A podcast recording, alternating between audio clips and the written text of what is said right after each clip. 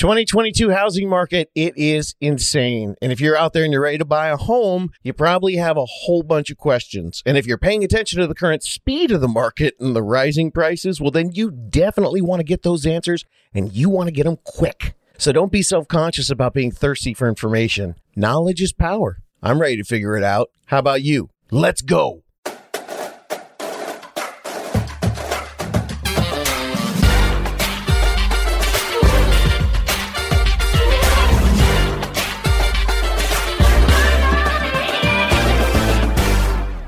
What is up, my how to buy homies? I'll tell you what's up. Home prices. Whew. Hey, gang, I'm David Sidoni, and this is the How to Buy a Home podcast brought to you by, well, it's just me, the How to Buy a Home guy. It's your first time home buyer specialist, advocate, cheerleader, and truth teller. Today, we're going to go over a few things that buyers ask me about all the time. Today's topics are going to be what are the fees when I buy a home? Also, moving date details. The day you get your keys, the most exciting day, will I have some crucial information to help you avoid moving day horror stories. And the last topic today love letters to use or not to use. And the secrets that are going to help you win a bidding war and get you the house that you love. Okay, let's do a quick market check in before we jump into the topics. What's happening right now? It's March 2022 as I record this. Uh, and what's happening with other buyers, not only working with me, but from all around the country. First, I will give you a quick personal story. Now, I have some wonderful clients that bought a new build home in 2014. They didn't call me, but what the hell? I still talk to them. They're nice. They actually called me around 2017, been in the house for three years, and they realized their family would soon be growing. So that new condo was going to be getting kind of small for them pretty soon. Well, we touch base off and on, and as it often gets when you have a child, you lose track of time. So we talked about every three months or every six months. Now, fast forward to four months ago, and there's a big update. Yeah, they've got the, the kid that is now, you know, I don't know, four-ish, five-ish, but twins are on the way to join their first child. The reason why we first started talking back in 2017. The very long story summarized, it goes like this Phone rings. Sidoni, we're having twins. We need to sell. So I replied, okay, let's see. November now. Can you guys hang out till February? We'll get the most money on the sale then, and we can get you in a new home before June when the missus here is set to release the twins to the world. Yep, they said. Cool. So I marketed the home with my big full marketing package. and I honed and perfected that marketing technique. Let's say that instead. Over 16 years, uh, I called all my contacts in real estate that I know all over the place. And I even split the listing because I knew uh, someone that I worked with before. She's a track specialist in that area. And so I was like, she's awesome. I'm cool with it that's going to net my people the most money because my concern is always my people's bottom line, not mine. Fast forward, 10 offers on the house in just six hours on the market. it sold for 50000 over the list price plus three months free rent back. So if you're wondering if it's a competitive market, the answer is yes. So we started putting offer on new houses, found one we love, got there early, worked the rapport with the listing agent at the open house. Turns out she has a grandkids who are twins. So there was a lot of bonding going on at the open house between my, I always hesitate to say this, my big bellied, is that, no, my very twin pregnant looking buyer and the grandma who also had grandkid twins. So we saw a few more houses, and my buyer said, You know what? That first one, that's the one. So they went home. I got back in my car and drove over to meet Miss Listing Agent, had a personal chat with her. She recognized me immediately when I walked in. You know what she said? She said, It's the twins guy. So I asked her questions, was very professional, but also personable. And I discovered that not only was the client that was selling that home older and had an emotional attachment to the home, but I found out the agent who I was talking to, she wasn't even from the area. She was doing this as a favor for one of her older sellers who really needed to trust the realtor she was working with. So she used this person who wasn't even from the area. Hmm. Fast forward to this morning. By taking all that information and presenting a clean and professional offer with full validation of the buyer's finances and by letting the other agent know that me and my team will handle all the details because she doesn't want to, well, then we're going to take a lot off her and her client's plate. So this deal is going to be easy peasy for her. So we got the home, even though her phone was ringing off the hook. Every time I called her, she kept telling me, Oh, everybody's calling me. I just want to talk to all these people. I talked to the seller about you and they love you guys and the twins. So, oh. So the moral of that story now more than ever, you need a unicorn realtor to help you in this competitive market. Someone who understands every aspect of the negotiation, not just the schmoozy part, but also how to be a professional and present a professional offer.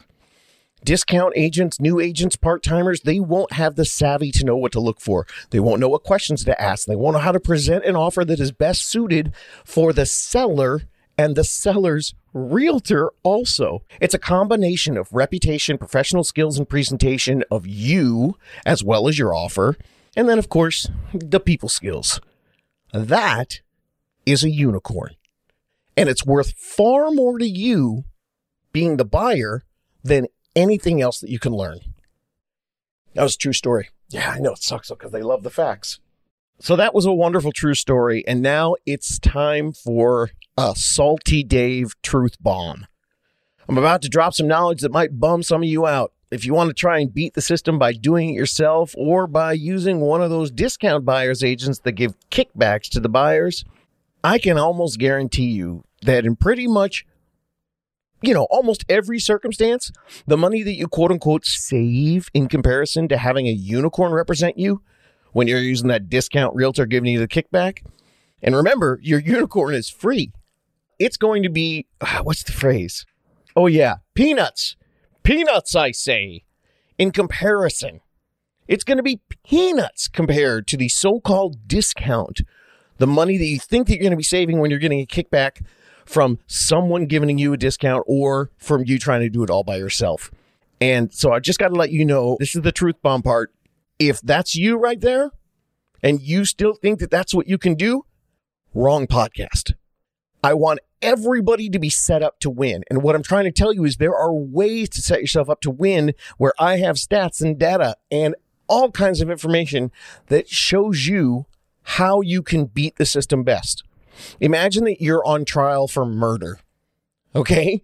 Now, you obviously would want to hire the best defense attorney in town or you know, if you can't afford that, what do you have to do? Well, then you have to find one that's cheaper and offering their services to you at a better rate. Well, here's the way it works when you're a buyer in the market, the way it's working right now in 2022.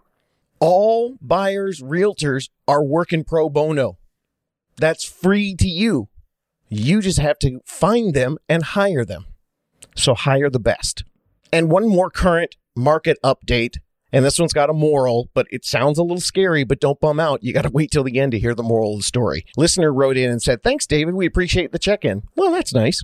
Yeah, the market's bonkers right now. We have our approval and we've seen several places. We haven't put any offers in yet, though, because we were informed when we were getting ready to write an offer that they were $80,000 over asking price with other offers. And that put it way outside our budget. Patience, persistence, perseverance. That has been our motto. Viewing another property tomorrow, hoping it goes well. Appreciate everything though. We love our unicorn team, so we know we're in good hands. A fresh set of new properties each week here in Denver. Pretty cool, huh? So definitely keeps us on our toes. So the moral is yes, homes are going for way over list price. And yeah, you might look at a list price and think you got it, then realize, oh, we do not have 80,000 over that. Now, is that fair for you? Hell no. Does that make sense for you? Nuh-uh. Is it logical? but if you work the three P's in the 2022 market, you're going to have better chance. Patience, persistence, perseverance. And whether you're in Denver or Orange County or, you know, where I am, or if you're in Chicago or Portland or anywhere else all over the US or Canada, I'm getting reports of new inventory coming out every single week, just like they did in Denver, as the winter thaws out and the spring market heats up. Okay, that's your current market update. Let's get to the topics we're going to go over today. Topic number one What are the fees when I buy a home? This is a question I get a lot, and I understand it's of major concern to you when you're pinching pennies just trying to come up with your down payment. So here's a quick breakdown. You're going to need your down payment. Now, that's zero dollars if you're military or a veteran. It's called a VA loan. And if you're eligible, you can put zero down or you can put whatever you want down also. It doesn't have to be zero. But if you're a veteran, this loan is so bitchin', so supremely dope, so buyer favorable that you gotta figure out a way to use this loan. The rest of us civilians, we can go 3% down, 3.5% down, or whatever you want 5, 10, 15, 20, or higher. So that's the one cost that you're counting for. Then, on top of your down payment, you also have your closing costs. More on that in a minute. Then, in most states in the US and provinces up in Canada, you have to put down what we call an earnest money deposit. It's also known as earnest money, good faith deposit, and in some states, like in North Carolina, they call it a due diligence fee. And sometimes that's even an extra fee that's a non refundable fee, allowing the buyer at any time during the due diligence period to bail on it. But their rules and laws are a little bit different. Check with your local unicorn to get your state's laws.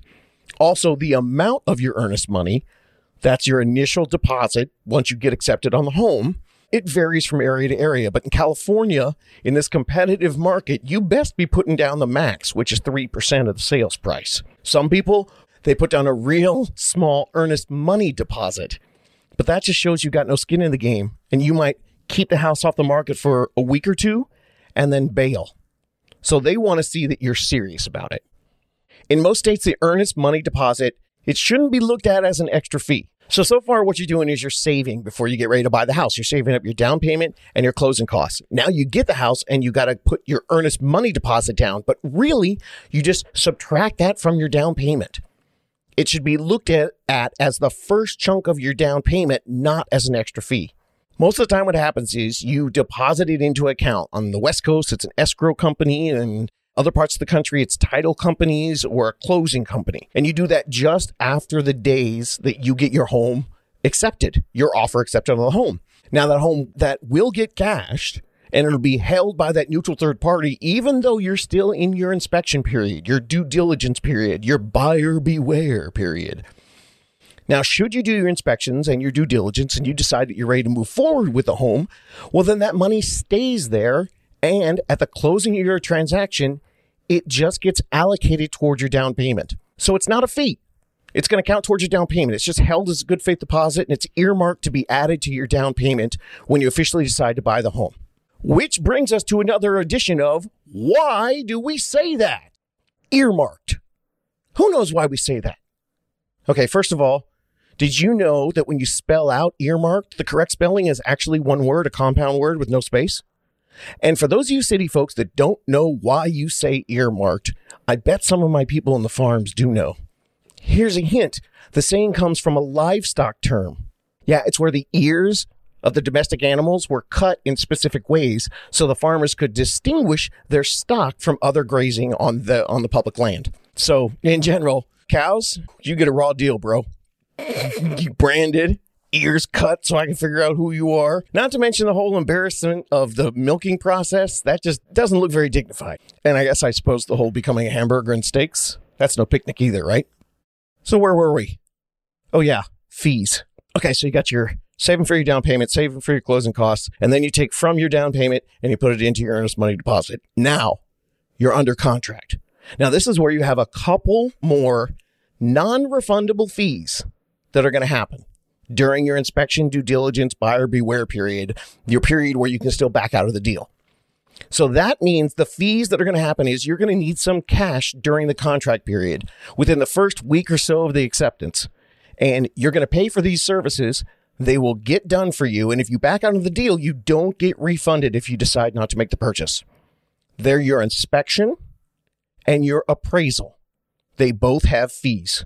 Now they can vary. Inspections can be three to five hundred dollars for a general inspection, and like two to three hundred if you're going to do a sewer inspection. And for anything extra, like a, a detail septic, a geological inspection, or a survey, for that you're going to have to check with your local unicorn realtor. Things are different everywhere. We don't even have septic where I am here in California. Most people in California, they do a general inspection and then sometimes they'll throw in the sewer. And if the general inspection calls for more detailed, specialized inspections for areas that have major issues, well, then that's up to the buyer to decide if they want to pay for it. And the second money that you pay cash out of pocket that is non refundable if you bail on the deal, your appraisal fee. If you need a loan to buy a home, and most of us do, well, then you're going to need an appraisal. This is what the bank uses to verify the value of the home. They only want to issue a loan up to the appraised value. And that's done by a neutral third party. So the reason they do it is if you buy the home, you get the keys, and then all of a sudden you're all dancing in the street celebrating, and y'all get hit by a bus. Well, then the bank's on the hook for the loan. And that means they're on a hook for whatever the appraised value of the home was. So, in other words, you can't just try to beat somebody out by an offer by making your offer $25,000 more than the last person was because the appraisal that has to match the actual value of the home. And sure, everybody wants to do that. Well, okay, these homes are selling like, you know, 300, but let's offer 325. You know, it's only an extra, what, $135 a month for the next 30 years? No big deal. But hey, sure, that's no big deal to you. But if you are roadkill the day that you own it, now the bank owns the home for less of a value than their loan. So unless you waive the appraisal, which you know, I understand a lot of people are doing it right now, but please do not waive the appraisal unless you understand what that entails. And if you understand it, go for it because it might be the only way you can get a home in this crazy market. But that appraisal fee is part of your cash out of pocket. You got to pay for the inspection and you have to pay for the appraisal, even if you don't buy the home. And you could be paying anywhere from $450 to maybe $800 for the average first time home buyer. And in most areas, these two items, that's it. Those are the expenses for your out of pocket fees. Now, it's different everywhere, but that's pretty much kind of the standard. You're paying for your inspection and your appraisal. And then we got to come back to your closing costs. This is another one of those questions I get all the time. And for this one, I understand why nobody has tried to explain it to you because it is as far from an exact science as anything could ever be. For 16 years, I've been trying to explain this to people. The only one thing I know for sure about closing costs is that if you are a meticulous spreadsheet loving down to the penny shopper, you are going to hate this. Oh, did you see that on the microphone? I said, hate this. Angry Mike. And guess what? Me and my angry Mike, there's nothing we can do to help you about it. So for you super anal peeps, think of the closing costs as a license and registration fee to buy a car. You can't get around it. It's mandatory. Nothing you can do about it. So even if you think there's a cheaper way to do it, well, now you got to get your butt cheeks even more tightened up, lemon juice style, because there is never an exact amount until the moment that you have to cough up your check. And we don't even know what that could be. It could be anywhere from 1.5% to 2.5%. That's all I got for you guys. One and a half to two and a half percent. That's what closing costs are. And I can't tell you what it's going to be. And to freak you out even more, neither can your unicorn realtor or your lender or your escrow or title people or your closing company or your real estate attorney or your super smart uncle who bought six houses. Nobody can give you the exact numbers until you get the actual closing date and until they've had a chance to look at multiple different factors that are going to be part of the closing costs. Now, I get it. I've seen smoke coming out of the ears of some of my clients when I tell them this. So here's my best suggestion. If your little spreadsheet makes you all warm and comfy when you tuck yourself in at night, prepare for it not to total out because you're going to have one entry with a question mark, your closing costs. And it's going to be there. You can put in some numbers, but I'd make them all squiggly and, you know, wavy because they're not real. More butt pucker happening? Mm-hmm. If this sounds like you and you're starting your home purchase planning, I suggest first you find yourself a unicorn team, and then you immediately find a psychiatrist and get on some meds. The uncertainty comes from two sets of fees in the closing costs. The first fees are all set fees. Those are the ones you like. Set fees. The second ones are moving part fees that come in many different varieties in every different state. And depending on the exact day you close, that's how they calculate them. And they're all related to calendar events. So the technical term for these are non recurring and recurring closing costs. The non recurring closing costs, the set fees. Now, those include your escrow or title company costs, or your closing company costs, or your attorney costs, depending on what part of the country you live in. You're also going to have your loan costs or your lender free fees. Freeze? Lenders aren't free, guys. Your lender fees. And if you've decided to do anything funky, any other upfront loan fees, depending on the specific type of loan and options that you chose. So even the set fees have some variables in them. Now, for the non set fees, the recurring closing costs the ones related to the calendar on the day that you close. These are the ones no one can calculate until we figure out exactly when you're going to be closing. And that's where it gets really funky. Your first mortgage payment is going to be a prepayment for the remaining days in the month that you close. So if you close near the front of the month, well, then you've got to pay, you know, 15, 20 days or so for the rest of the month. So that's a larger number and that's part of your closing costs. But what if you close near the end of the month? Well, then it's obviously smaller, which means now you don't have to put as much in, so your closing costs get less. See how confusing this is? But that's just the beginning. In some states, you have to prepay your HOA dues. And in some areas, you're going to have to pay local taxes or city fees that fall under the prepaid, but it depends on when you fall in the payment calendar of those prepayments. Now, the big one, besides when you're where you land on the calendar with your mortgage is your property taxes. If you've got to pay property taxes where you're buying a home, you have to prepay those taxes within the the tax calendar. So you could be prepaying 5 months of taxes, which is going to be a lot, or if you're getting close to when the next taxes are due, you might only be paying 1 month ahead of time. So now that can completely jack up your closing costs and raise it by a couple grand or drop it by a couple grand. And all of these fees can't be calculated until you have the exact calendar day that your home's going to close and you know how where exactly when it's going to record with your local county. So, in summary, closing costs are usually near around roughly approximately generally could be close to one and a half to two and a half percent Maybe. So the fees to buy a home, they're these earnest money deposit, inspection and appraisal fees, and closing costs. Ta da! That's what you're going to need over and above your down payment. So if you're cutting it tight, I'd say just add 3% to your down payment savings, or really tight, you could cut it to maybe two and a half, depending on the price and the loan that you're going to be using. Okay, second topic closing day, the most exciting day of the entire process, the one that I have seen crush more excited buyers than I care to remember. Why am I laughing at that? Oh, I'm like that nervous teenager laughing when they know they're about to get busted. That was mean. It's not funny. There are two big things I want to tell you about closing day. And if you keep these two things at heart, I guarantee you that you'll avoid the horror stories that are out there. Because there are people that have stories about expecting to get the keys one day and they didn't. And those delays are inevitable and probably should have been explained to them.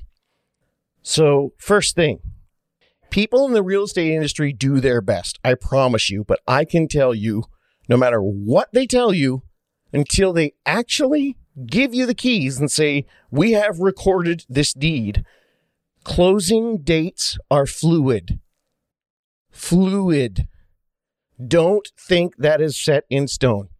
If you learn anything from this podcast, well, actually, you know what? There's something else. First, I want you to walk away from this podcast realizing that the music of the mid 1980s was far and away the most diverse and inclusive era in music. I mean, top 40 back then, it included hair metal, cheesy pop, good pop, emo, techno, early hip hop, solo saxophone artists, new wave, power ballads with both singer songwriters and metal bands, ska, punk, new country, the beginnings of alternative rock, and the end of classic rock with harmonic guitars and vocals.